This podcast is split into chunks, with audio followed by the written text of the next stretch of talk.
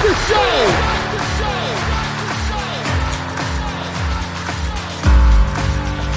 You have all made it to the dance.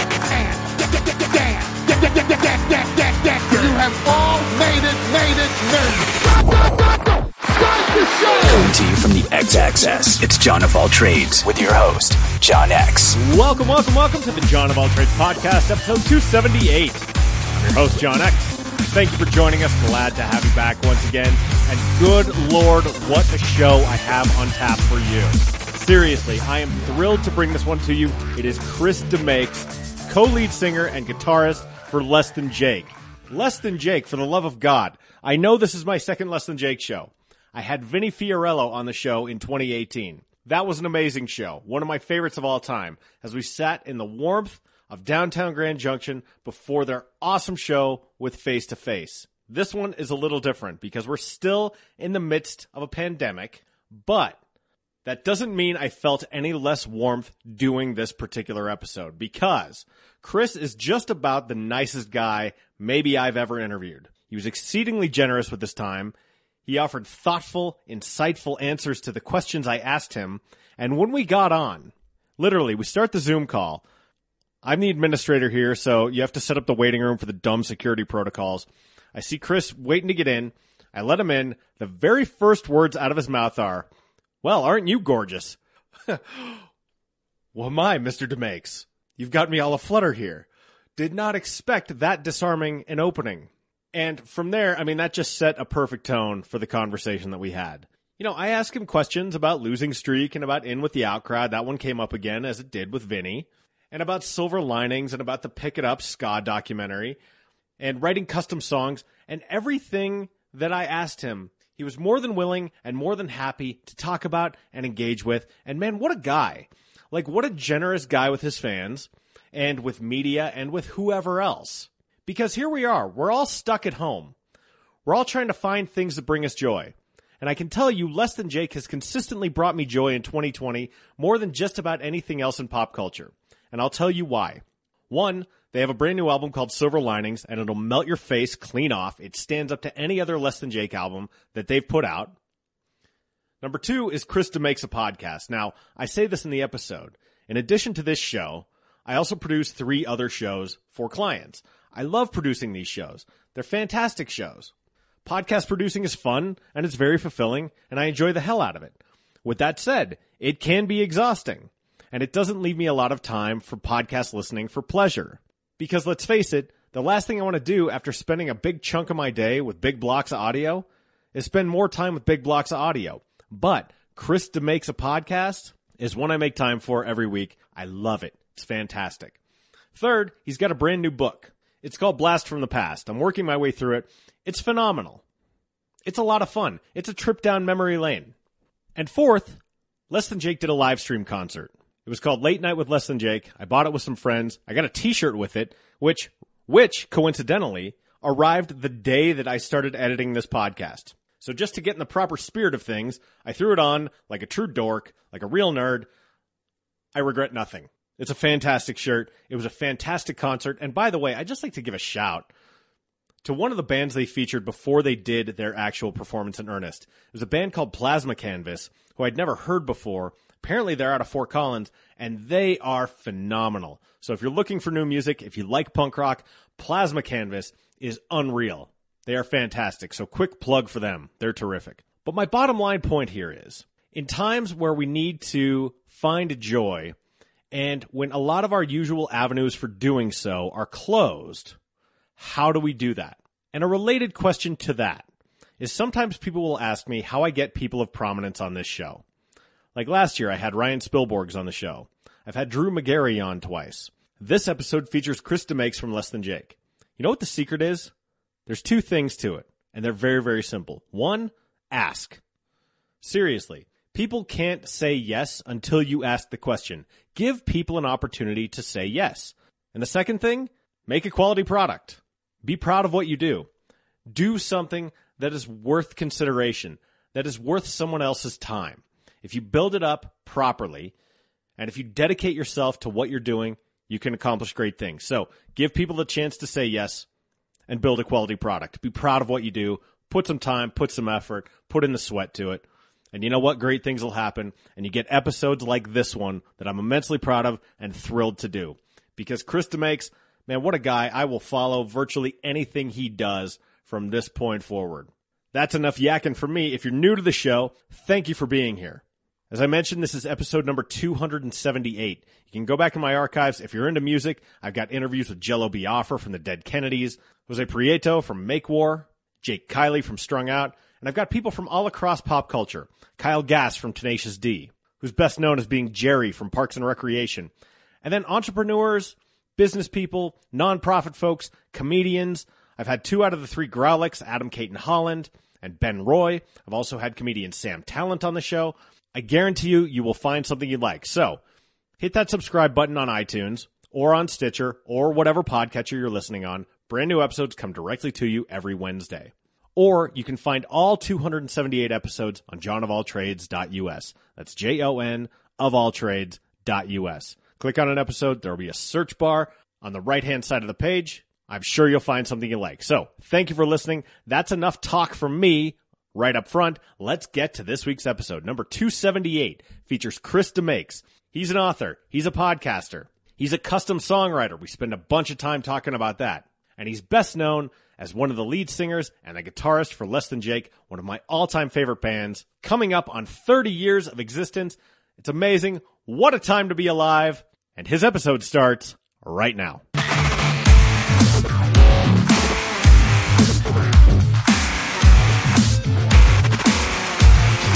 For me, it literally was. I've just been uh, been really lucky to be in a band that is is still doing this.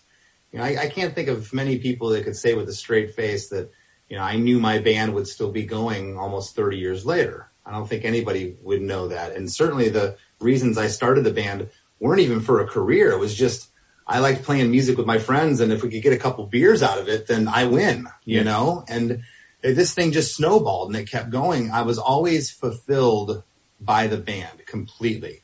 Um, I was always uh, hesitant about doing side projects. I never did them. Um, I've only been in Less Than Jake. That's the only band I've ever been in. I had no aspirations of, of anything outside of the band, mostly due to the fact that besides that I was satisfied and, and we work our asses off. We're still on the road as, as much as bands way younger than us. So for me, if I was going to dedicate my time to something, I needed to have time to do it. I'm, I'm, not, I'm kind of like that kind of person, all your eggs in one basket. And, uh, you know, coming home for two weeks or three weeks and then, you know, hey, we're leaving again. That's hard to get momentum for me to, to, to dive into a project and being on the road.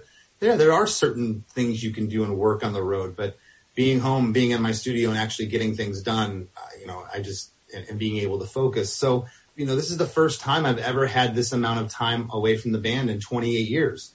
Uh, so that's that's the real reason that I ventured out. It's not like all of a sudden, well, what happened to Chris? He's all of a sudden doing all this stuff. It was I've had a lot of ideas and things that I wanted to do, but um, I didn't have time, so much time to do it and, and the dedication to it, and I was still fulfilled by what Less Than Jake's done. Wow. Uh, what an answer. And so this is Chris DeMakes, co-lead singer and guitarist for Less Than Jake, one of my favorite bands of all time. And I can tell you, I want to give you just a little bit of origin story, and I'm sure you get this all the time from fans.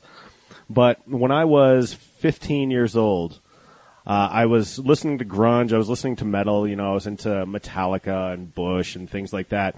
I was in the back of someone's car, and they put on, I believe it was Mustard Plug and I go, "What is this? This is amazing. What like what is this music? I need more of it." I went down to my local record store and it was Mustard Plug, it was Less Than Jake Losing Streak, it was the Bosstones, it was Real Big Fish, and Save Ferris. I just I picked up a batch of them. Losing Streak was one that I didn't leave my CD player for months as soon as I listened to it. And it hit me like a freight train. It was exactly what I wanted. It was exactly what I needed. And I've been a fan of you guys ever since. Well, thank you. And I hate when that happens when the CD player would break and you couldn't get the CD out. That's why it was in there for five months. no, no, this one was wholly a choice. and it, it's funny because I heard you on another show. I think it was uh, Kyle Meredith with, it was Kyle Meredith. Yeah. Yeah, yeah. It, he did a great job, by the way, because he asked a bunch of stuff that I wanted to ask. So instead of doing that, I'm going to point people to that show and, and listen to that in addition to this one. But we're at 25 years of losing streak. And I was listening to it the other day. I still know every word to every song on that album. And so I, I gave a challenge to my wife. I said, pick a track at random. I'll bet I can sing along to it. Where does losing streak fit in for you, for you guys in your, as you look back on your career, where does that one sit? You know, it was a very special record because it was our first major label album. And it's funny, you know, I don't know where the money went. We spent a hundred, we had a hundred thousand dollar budget on that record and, and Wow. it, it's pretty much a, it sounds like a demo to me now. You know, it's really raw. There's not many uh, major label albums that were coming out that sound like Losing Streak. So if back in the '90s, there was, you know, if you were signed to a major, there was Yeah. this whole stupid cry of sellout bullshit that I never bought into. But um, people had a hard time calling us that, even you know, because they listened to the record and go, "There's nothing, there's nothing, you know, uh, glossy or pop or, or anything about this. This is a punk rock record." For you know? sure. So I'm proud of it for for what it is. You know, it's it's uh, one of those things where you know I don't go down the road and and, and blast losing streak while I'm driving around. Well, no. Uh, and but You, you leave that, you leave of- that to people like me. That's, that's Yeah, well, that's you what I know, still do. you know, I, I lived those songs and I still live them. I get to play them live, you know, so yeah, that record was a, you know, is a huge part of us and just great, great memories. I mean, we were, we were firing on, all- on all cylinders. We were just killing it. We were playing hell back in those days. There'd be 14, 15, 16, 17 shows in a row. Oh. And then we'd have a day off. And the only reason that we had a day off is because we had to go between Denver and St. Louis and you had to have a day off because you couldn't get there. You know, so you'd be trapped in a van all day driving and then you'd pick right back up. Um, we were just doing it, you know, and we were playing with all our favorite bands, which ended up being our friends, you know, uh, Suicide Machines, Slapstick, MU330, you know, Descendents. So it was, uh, it was a, you know, for lack of a better word, a magical time. For sure. Talking about the production on Losing Streak, uh, it was pointed out to me. Are you aware of there's there's a thing out there, and I can't remember if this originated with you guys or not, but the 30 day Less Than Jake song challenge. I don't, re- I don't recall. No. Okay, so this is something that floated around online that we picked up on, and it's 30 different prompts, and you share it on your social media page. Uh, you know, like day one, pick your favorite song from Anthem. You know, day two, your favorite song that Roger sings. You know, whatever. Like, so there's all these different prompts. And the last day is write about your favorite song. And so mine is actually Sugar in Your Gas Tank. And it was pointed out to me, I'd never noticed this before, but speaking about the production, Roger's voice cracks on the Who Needs It Anyway. And the fact that that made it in is, is almost like endearing and gives you guys cred against that backlash against selling out, which I thought was Yeah, so was interesting. Yeah, he was going through puberty when we made Losing Streak. well, congrats to him. That's, yeah, yeah. But that that certainly speaks to what you're talking about. You know, the fact that you know it's a little bit shaggier, it's a little bit more sort of uh, rough and tumble. I didn't know it was a major label kind of thing. I didn't care because the album just ripped from start to finish. Uh, in my opinion, Yeah, you know, it was uh, just unbridled energy. I mean, a lot of that stuff, uh, you know, the drums and the bass were live off the floor. You know, I did guitar overdubs.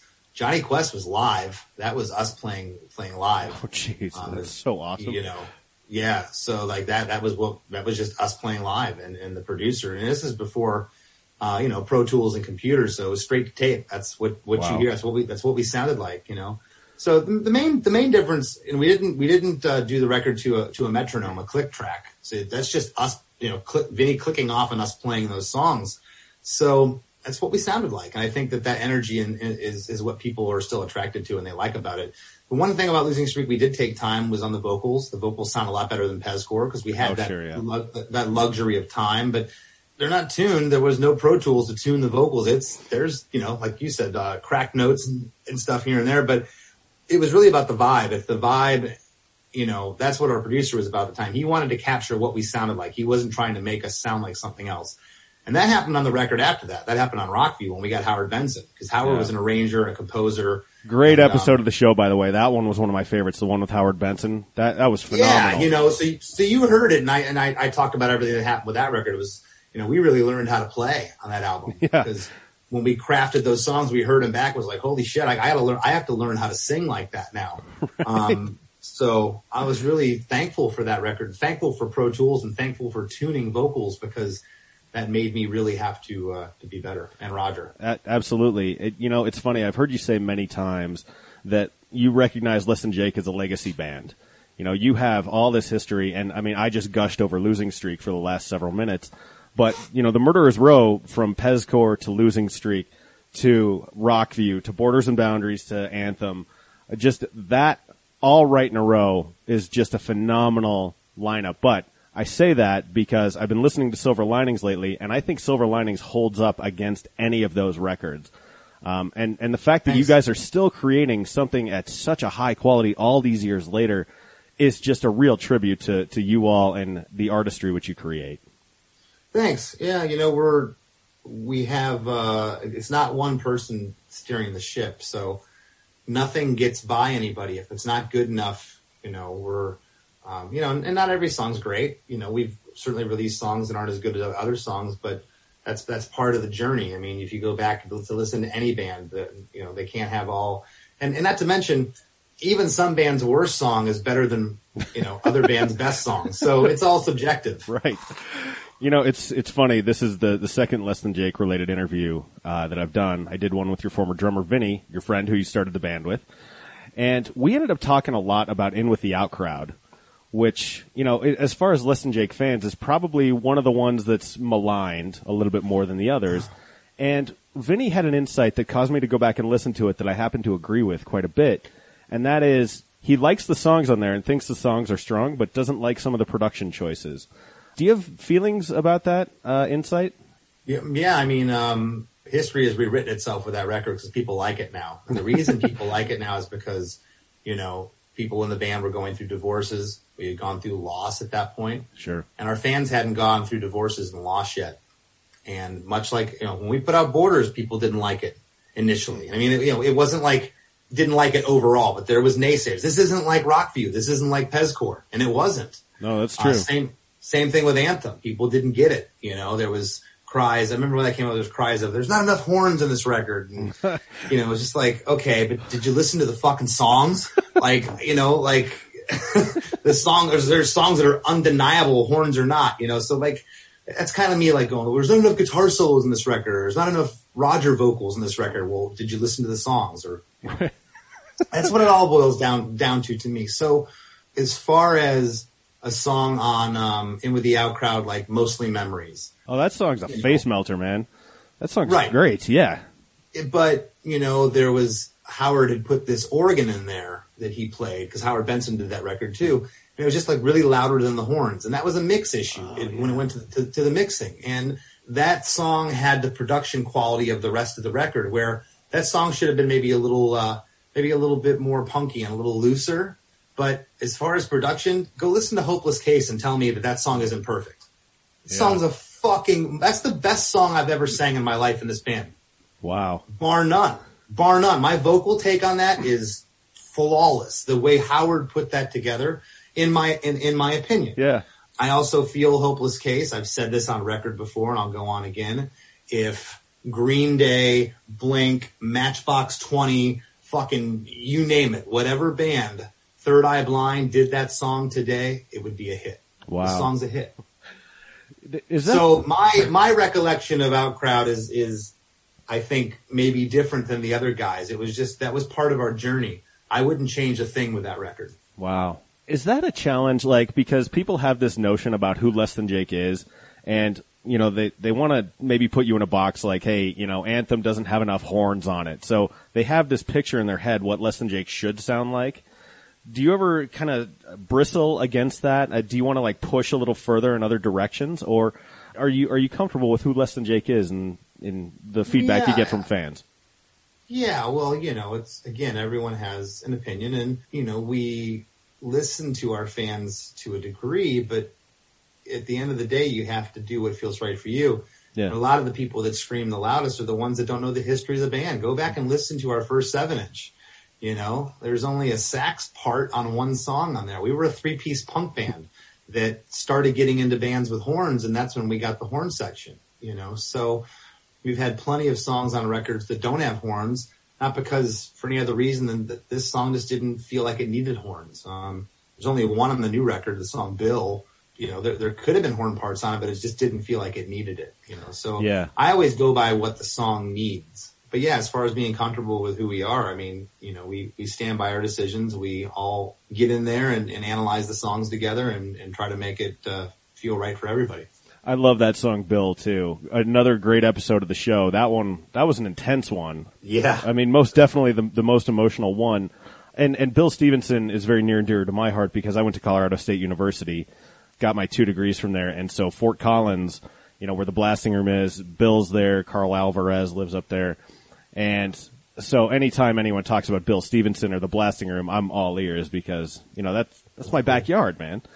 yeah. Um, when you're hosting, I, I know from hosting my own show, you, you you're not always sure what you're going to get. Did you have any sense for the weight of what Bill was going to share with you on that episode when he talked about his song? No, because you know I, I've known Bill for a long time, and as I said in the in the episode, I knew about his father. I knew, you know, I lived it essentially. We were out on tour with All when his dad was sick, and he was, you know, essentially, um, you know, near near the very end of his life.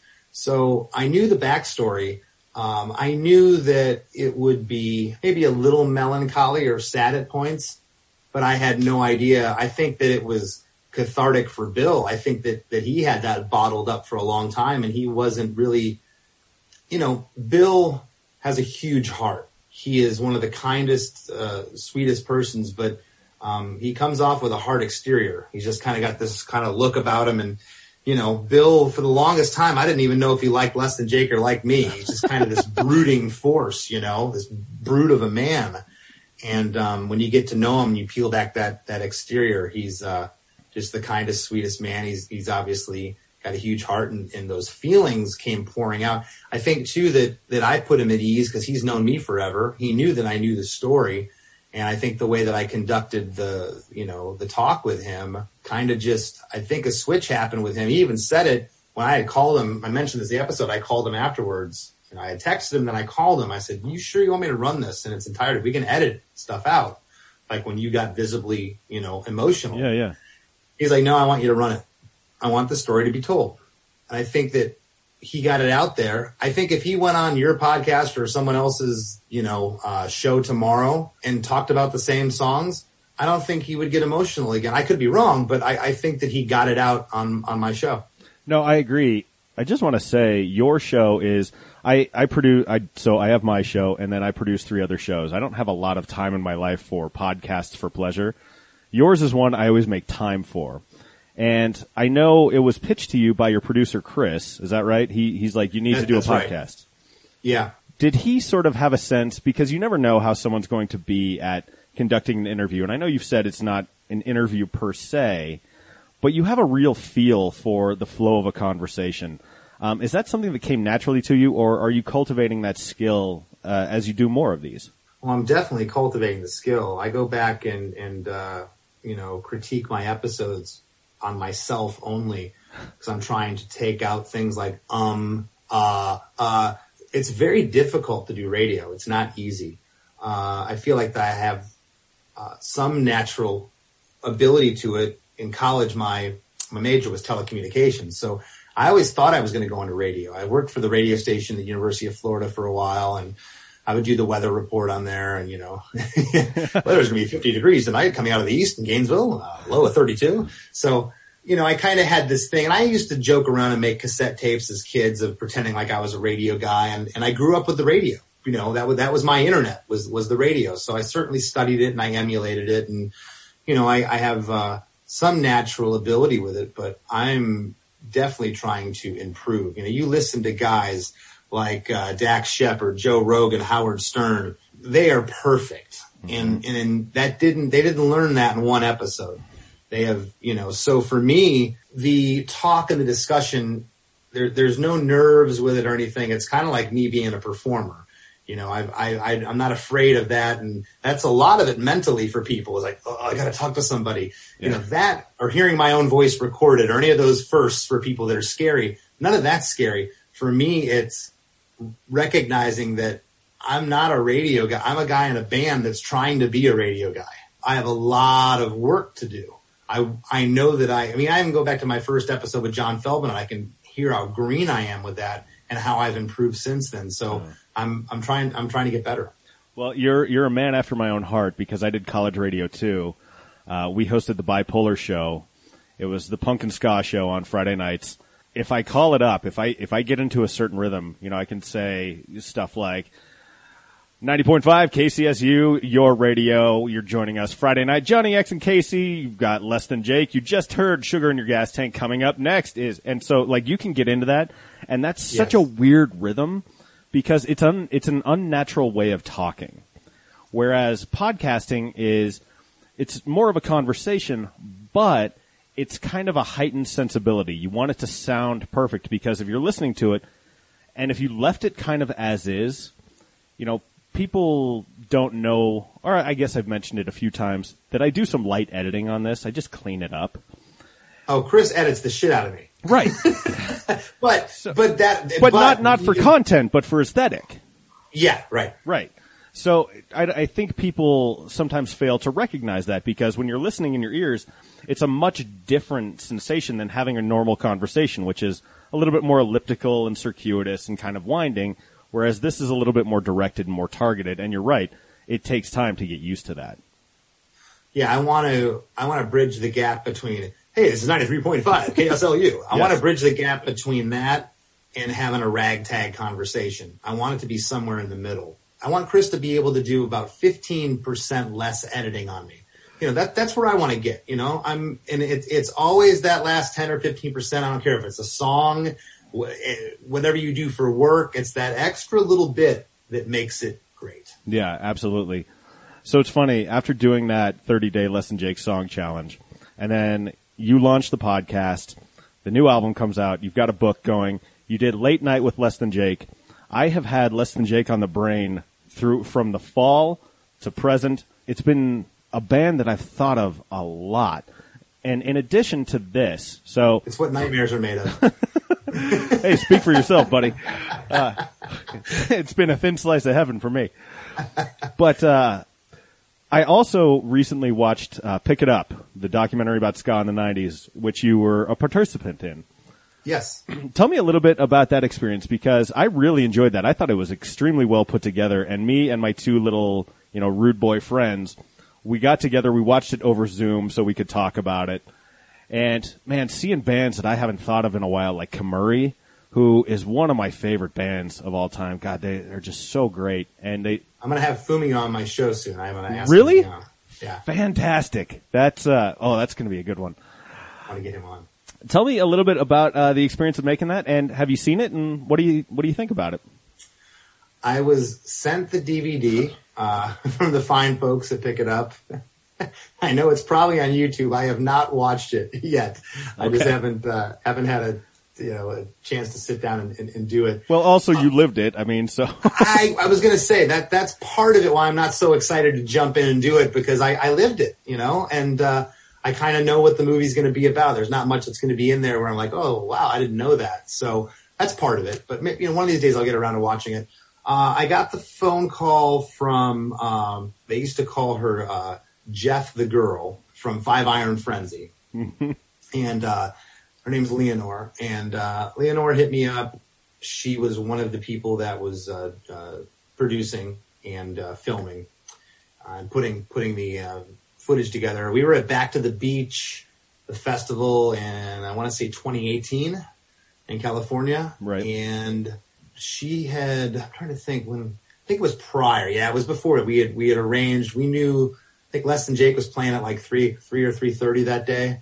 So they came down to the venue. Uh, they had rented an Airbnb like a mile down the road they knew all, all the bands at Back to the Beach. A lot of them were ska bands, and, you know, ska punk bands. So they picked me up. I think ten thirty. We filmed uh, from like eleven till twelve noon at this house. They just brought me down there and they uh, you know, asked me whatever they asked me, and and uh, basically just I just regaled stories of, of that time period. You know, one of the insights, and I think this was you who said it, that by '99 ska was kind of dead, and like it wasn't the scene that it was even just a couple of years prior. That was one part where we all actually paused it and we go, "Was it really?" Because we were all still like we were still the kids going to the shows, and I think the very first time I saw you guys live, it took me forever to see you. I don't know why. It was just one of those things where you'd have a concert, I'd miss it, whatever, right? It was annoying. First time I saw you was in Denver. You were touring with Bad Religion and Hot Water Music, and you played DU Magness Arena. Do you? It's. I know I'm like I'm asking you to remember what you had for breakfast in like 2002 at this point. No, no, no. I I remember everything. If you, I don't know if you saw my book. Like the stories in there are all from Right. my all from all from my noggin. No, I mean I I just yeah I have like that weird useless information. Of course, I, I remember the tour uh, vividly. Yeah. because that that was the first time I saw you. It was the first time I saw Bad Religion too, and man, I I don't know that I've been more excited for a show because you were one of the last bands at that time that I was dying to see and finally did. So I remember standing there going, "Oh my god! Like these guys who have rocked my stereo so many times are actually going to be in front of me playing these songs." That that was that was mind blowing. But that was 2002. So mm-hmm. I'm, I'm curious, from your perspective, where you stood on stage, how was it different in say like 96 when it was super hot or 97 or whenever versus, you know, after ska was no longer kind of the, the in vogue thing? Well, and I, I, I think I was misunderstood in that, in that, uh, and, and, you know, of course there was editing that went on. I don't, I don't know exactly what my quote was, but Right. what I was referring to was the major label feeding frenzy of ska. Okay. It wasn't the hardcore fans. Okay. The hardcore fans, and there was people that got into ska because it was on MTV for a second that were dressing in checkerboards for a year. And then the next year they, they grew their bangs out and were putting on guy liner and they were into the next thing. But people such as yourselves, they were, they were hardcore and they stuck around. So it wasn't dead so much in 99, but we saw the writing on the wall, you know, as a band. I've always said that journalists have to label you a certain way, the media, to be able to sell you. Uh, hey, there's a band coming to town. What do they sound like? Oh, they're a metal band. Oh, they're a, a you know a funk band. Oh, they're a, a ska punk band. So, you know, yeah, we have upstroke guitar. Yeah, we have some faster punk songs. But when you peel away the the punk exterior, listen to the vocal harmonies. We're a pop band you know, I, I and and people would argue that, but you know, we we come across as this thing. Yeah, we're ska, we're punk, but there's pop sensibilities there, and I always knew that. And I, not to say that we were better than other bands, but I always felt like if we stay in this box of just playing with ska bands or just playing with punk bands, that there's going to be diminishing returns. And early on, I mean, in 2000, we took a tour with Bon Jovi. We went out with them. A couple years later, we went out with, and you know, you could say they, they started out as a punk band, but by this time they were a mainstream pop band, mainstream pop band was Good Charlotte. We went on a Good Yeah. Charlotte Newfound Glory tour. We went out with Linkin Park and Korn and Snoop Dogg and the Used and us doing amphitheaters Wow, in what- 2004. Was that like Family Values? Project Revolution. Project Revolution, right. Yep, yep. So we were playing, you know, with whoever we could, you know, and that kind of goes back to our very early days as a band. I mean, it wasn't just, I mean, in Florida, there wasn't many ska and punk bands. We were playing with grunge bands and left, leftover 80s heavy metal bands that were still around. Like a show was a show. We'd jump on, we'd jump on any bill. So we were never afraid to mix it up. So, you know, getting back to the original question, by 99, you know, bands were getting dropped. You Yeah. know, ska was hot for two years. It was kind of like the swing fad. You know, it was hot for two years, and that's just the way that it is. But you know, to our core, we were always so much more than just a ska or just a punk band. We were just we were a rock band that had a, had a horn section. Totally. The first lesson. So at that show when you played with Bad Religion, I had I bought my first Less Than Jake shirt, and it was red. It, it was like yellow. It was like a three panel kind of deal. There was like someone crowd surfing, guitars, and then on the back it had three words. It said pop, punk, metal. And I go, Yeah. all right, that's cool. Like, and so, because I thought of you guys as a ska band, but I go, oh no, you know what? And it was pointed out to me that a lot of the sound that I like, I watched the Fat Records documentary as well. It was punk cut with like some metal sensibility. And I found that with you guys and the Bosstones in particular, there's, there's pop elements, there's metal elements, and that that keeps it fresh to me, you know, because I always find new kind of layers and nuances when I'm listening to old stuff and even your new stuff.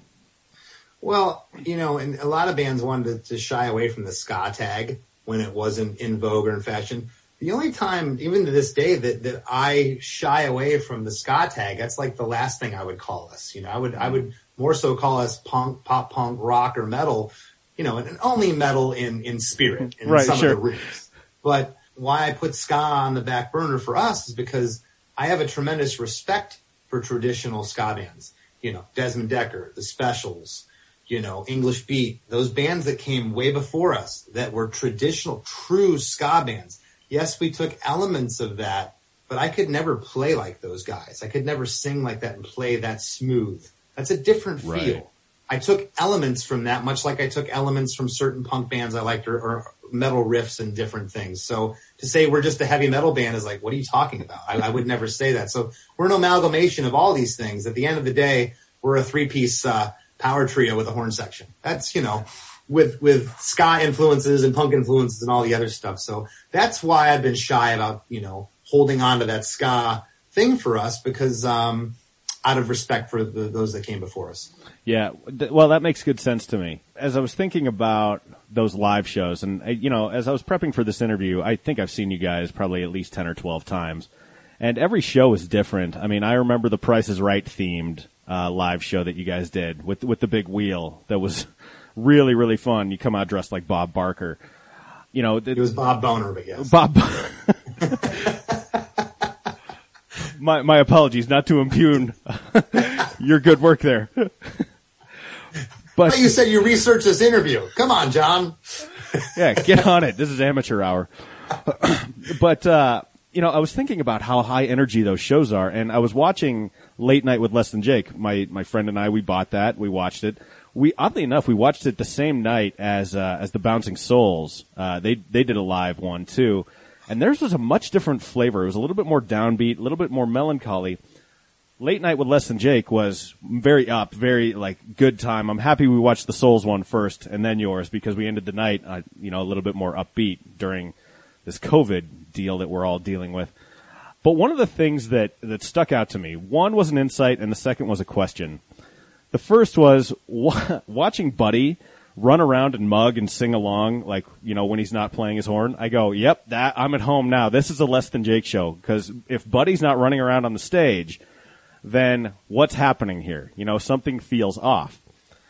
But it reminded me, you know, you guys have been a band for 30 years and your show is so high energy and your, your music is so up tempo and, you know, aggressive. How is recovery for you after a show now, after all these years? And, and how do you kind of handle self care coming down from a very high energy experience like that? Well, I mean, you know, you you learn what not to do over time. You know, I'm not out till four in the morning drinking anymore. I, I do CrossFit three days a week. There you go. go. Um, just those types of things. You know, I. Uh, I'll, I'll, I, I like to eat like shit, so now I eat like shit like one one or two days a week versus all all seven days a week. You know, so really it's about uh, you know lots of water intake, sleep, diet, and exercise for me as as I get older. So you know, and and like I said, doing those things that you know used to be like oh you know everywhere we go, it's still like every night is Friday when you have friends come out. It doesn't matter, Wow. you know, like it could be a Tuesday night in, in Milwaukee and your friends are like, dude, let's go rage. It's like, you know what? And, and raging these days might just be come back to the bus, you know, to, to hang out and talk for a little bit. Let's hang out. And there's times when I have to look at my friends, dear friends, and go, I got to catch up with you next time. You know, maybe I'm feeling my voice wearing down a little bit, or I just need to mentally go back to the bus or back to the hotel and just kind of decompress. So, you know, I didn't used to run like that. I was on 11 all the time. So, uh, you know, getting older for me, uh, it's actually, I've, I've said this the past probably four or five years have been easier on me than the previous 10 years to that because well into my 30s, I was still running like I was 21 because my brain was telling me, let's go, you know, and, and, uh, that wasn't even so much from a standpoint of, of drinking. It was just, uh, or partying. It was, it was just staying up late. Just, ooh, a fa- fans are all the time bringing us boxes of donuts and shit on the bus. And it's just like, you know, oh, cool. I'm going to have a, my third cruller this morning, you know? and uh, I can't do that anymore, man. I'm getting older, you know. When I uh, when I saw you guys uh, in Grand Junction when you were touring with Face to Face, Grand Junction is where you ended the tour, and uh, me and my friends all went in on a bottle of whiskey for you guys. So yeah, I mean I understand that. Like you, there's the, there's these bands that you just love and you want to express your appreciation even beyond coming to the show and buying tickets and buying merch and things like that. And Right. so, so I mean, yeah, that's got to be weird. It's got to be so easy to indulge, and I suppose I just never really thought about that in any real depth. Yeah, you know, it's uh, there, there's all day leading up to this show, and there's this energy and thought, and then you get on stage and you explode, and then you come down off that, and you know, there's just this crazy ebb and flow of, of road life, and you're trying to, uh, you know, ultimately stay healthy through it because in in the old days when you're younger, you're invincible, so it's like, okay, yeah, I'm still hungover, but okay, give me that whiskey. And you Yeah. take a shot or two, get back on stage and do it again. And uh, that stops working as well. and uh, I approach it now kind of like an athlete. I used to play sports. It's really about preserving yourself till the next game. You know, it's like, Yeah. ooh, my left ankle hurts. I'm going to ice it tonight versus I'm going to go to the bar and do 10 shots tonight. Or, you know, or I'm going to stay up all night with my friends and uh, talking till four in the morning when I know my voice is, is, is tired. So, um, it's just being a little, a little more more self aware and knowing ultimately that yeah, I, I used to be able to get away with it when I was 28 or you know 32, being able to kind of like I don't know maybe fool the audience. I don't want to fool the audience. I want to go up there and, and, and kill it every night and do my do my best. They paid hard earned money to see us play.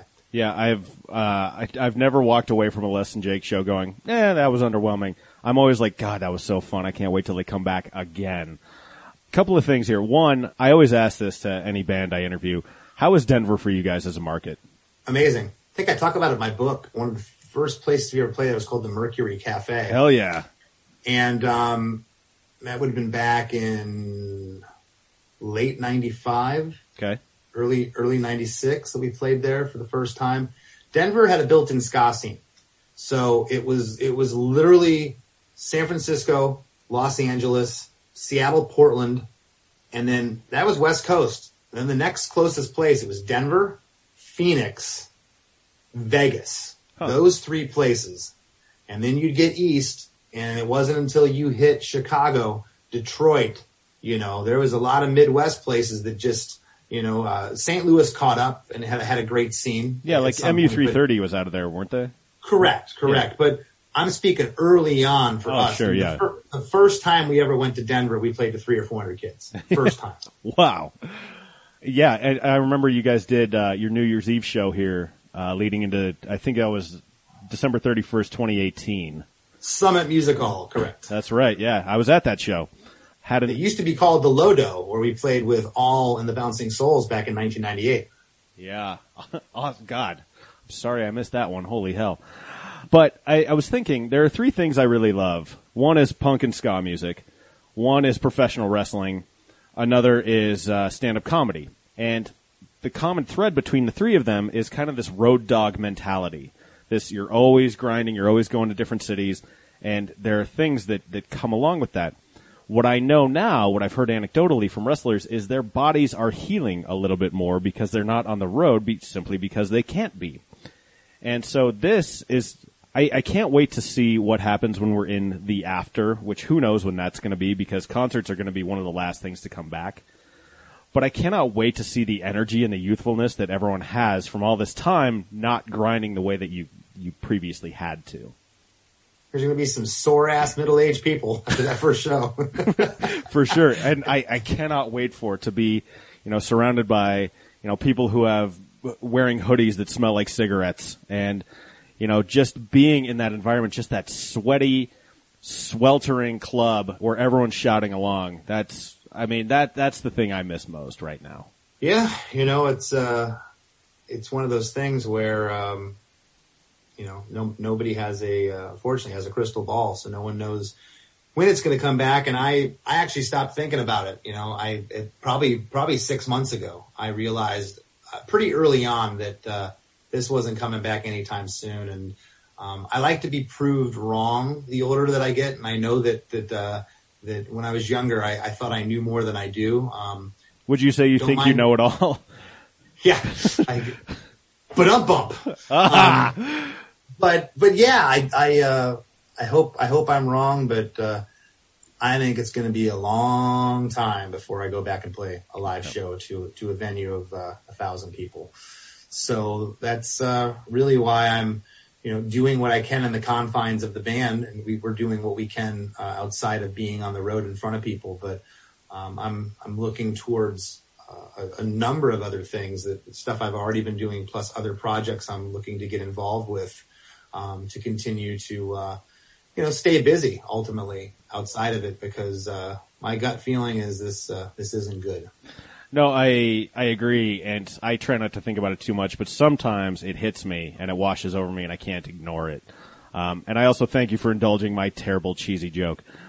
I loved it. I loved it. Perfect. Yeah, no, I, I, I, I'm, I'm optimistic of what I can control, you know, and, uh, again, I hope, I hope I'm wrong. I, what I hate seeing, and I, I'm cautious, and I told the band this, that I just, I don't want to keep putting tickets on sale for, hey, we got a, a, a tour this no, October, and then the fans are let down again. You know, I, I, I'm, I'm very cautious about that now because until it's wide open and we can do this, um, that, that's the other thing. There's talks about, well, venues are going to open up at 35% capacity. I'm just like, I'm not interested.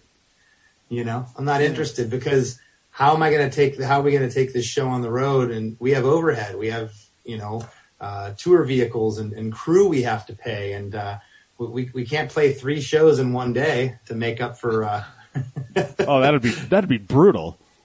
yeah. Um, so I don't know. I don't know how it's going to pan out. I, I hope to. I guess my point is is not to be a naysayer, but I'm trying to be realistic and at the same time positive. You know, I can't I can't control control that. I think everybody uh, want, wants it to go back to what it was, but uh, nobody knows. Right. It- It's impossible to know. You have stayed busy. You have the book. You have the new album. You have the podcast, and you're doing custom songs. And I just want to talk about that for a second because you did one for my friend Roland, and he he shared it with his network. It was for his 10 year anniversary with his wife. It was uh, the the chorus was Is his basically last name Ducote? yeah uh, Ducati. Ducati. Yeah. Yeah, it looks like Ducote. Hey, I I remember everything, and I've done about 150 custom songs now. So Yeah, that one, uh, and the theme was it's a it's not a sprint but a marathon because you know they were into running and stuff like that. The thing that struck me so much about this, Chris, was the specificity you worked into this song. You referenced a bunch of different breweries they love to go to, and th- there was just such a level of detail. I, and I'm curious about your process for writing each one of these. You said you've done 150 of them. something like that. Now, yeah, I think I'm up, up around maybe. I, I don't. I haven't counted in a while. Maybe one one forty one, one forty two, something like that. Wow. um, and you, from from what Roland told me, you were a dream to work with. Uh, you turned it very fast, and what you turned out was was very specific and very like exactly what he was looking for. So I'm curious uh, in terms of the songwriting process. Uh, you know, how how does that work for you? Well, I just kind of got it down to a science. You know, I, I have a, a detailed email that I put together that uh, is is very, you know, down to the minute details. I, I have a questionnaire of, of exactly what you want the song to be about, who it's for, or, you know, uh, nicknames for each other. If it's a love song, you know, what were your favorite things to do growing up? There's a whole list of things, and then I get it back, and they tell me what kind of song they want. I want a rock song, or I want a punk song, or I want a ballad, or a ska song, and then I um, just get in and and uh, the, the the actual song is is the quick part. I'll just throw out an idea. Just okay, this is gonna be the verse, and I just boom. I- I'll write the song within 15, 20 minutes every time. Just boom, get the template of the chords of the chords down, and then once that happens, then the work comes in of okay, now I got to figure out how I want to say all of this and get all their favorite bars or get all their favorite you know uh, Things to do and all song. that. Yeah. Yeah. And then, then I'll get that and then I'll, I'll start working on the melody. And then from that point, uh, you know, just start building other parts and okay, here's where I want the, another guitar to come in in the chorus and just, you know, that's where the fun, the fun happens. But it's, it's all individualized. Every person, every song is unique to that person and, and it's personal. And that's, that's what, uh, that's what people love about it. That's awesome, man. Well, I'll tell you what. You've been doing a great job of staying busy. I adore your work. Uh, I can't wait to read the book. I have not picked it up yet, but I look forward to the podcast every Monday.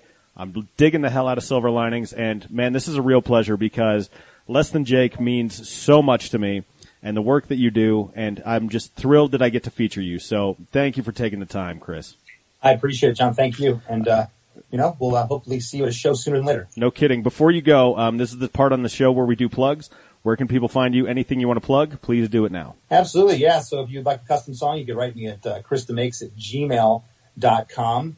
Uh, I host Chris DeMakes a podcast that comes out every Monday. It's a songwriting podcast. Uh, every week I have a featured guest uh, pick a defining song from their career to discuss, critique, and analyze during the show. It's really informative and fun. Um, in conjunction uh, with the custom songs, I also do one-on-one live Zoom video consultations. If you'd like me to collaborate on a song with you, produce a song for your band, uh, a- answer uh, general, uh, uh, you know, music business questions, or how you can uh, build your social media presence, etc. I'm, I'm able to do that. Um, and again, you can email me at chrisdemakes@gmail.com for that. Uh, check out my YouTube page. Uh, go to chrisdemakes.com, uh, and that there's a ton of cool, cool stuff on my YouTube page. And uh, go to chrisdemakesabook.com if you would like to uh, buy my book and uh, check that out. There's all kinds of stuff that uh, bundles with the book. I got a calendar, a 2021 calendar. I got a poster. Uh, there's a seven inch. I released uh, some solo songs that it's going to culminate in a full solo record uh, in, in about a year and a half. When I, I keep doing uh, doing a two song seven inch every couple months, and when it's all said and done, I'll have a record. I'm on Instagram at less than Chris D. I'm on Twitter at less than Chris and uh, Facebook Chris DeMakes Official. And I'll shut up now. This is going to be the spammiest looking companion blog piece and show notes ever with all those links, but I will include them all. Find them at johnofalltrades.us or podcatchers everywhere. Chris DeMakes, man, what a pleasure. What a thrill. I wish you nothing but continued success. Thanks, John. All, all my best to you too. Thank you so much. And last one out of Liberty City, burn it to the ground because this week's episode is over. Big thanks to Chris DeMakes. What a guy, man. What a sweetheart. It was so fun to talk to him, gain all the insight about so many aspects of his career. I'm thrilled that I got to bring it to you. So, we left you a bunch of links at the back end of that episode so you can find them in the show notes on whatever podcatcher you're listening on. Whether that's iTunes, Stitcher, something else, or at the companion blog piece johnofalltrades.us. If you are listening on iTunes, Stitcher, or one of those podcatchers, please leave us a rating, leave us a review, hit that subscribe button. Brand new episodes will come directly to you. You can also stay up with me on social. JOAT Pod is the handle. That's Facebook, Twitter, Snapchat, Pinterest, and Instagram. New episodes drop on Wednesdays. Episode previews are exclusive to Facebook. Those go up on Mondays. Pay some love to our sponsor, Four Degrees, the number four, D-E-G-R-E dot E-S. Anything you're doing online, Four Degrees can help you do it better. Building an audience, building a coalition, getting some messaging out about your good, service, candidate, or campaign. Four Degrees will help you optimize that message and get it on the platforms where the people who need to see it most are. Number four, D-E-G-R-E dot E-S. The John of All Trades podcast is a production of Deft Communications. Check out Deft on the web, D-E-F-T-C-O-M dot U-S. I'm out of here for this week. I'm riding high. What a fun episode. I've had great guests. More coming. Cannot wait to bring them to you. So, I will see you back here next week with a brand new episode. And until I hear you again, say goodnight, Gracie. That's good, Johnny.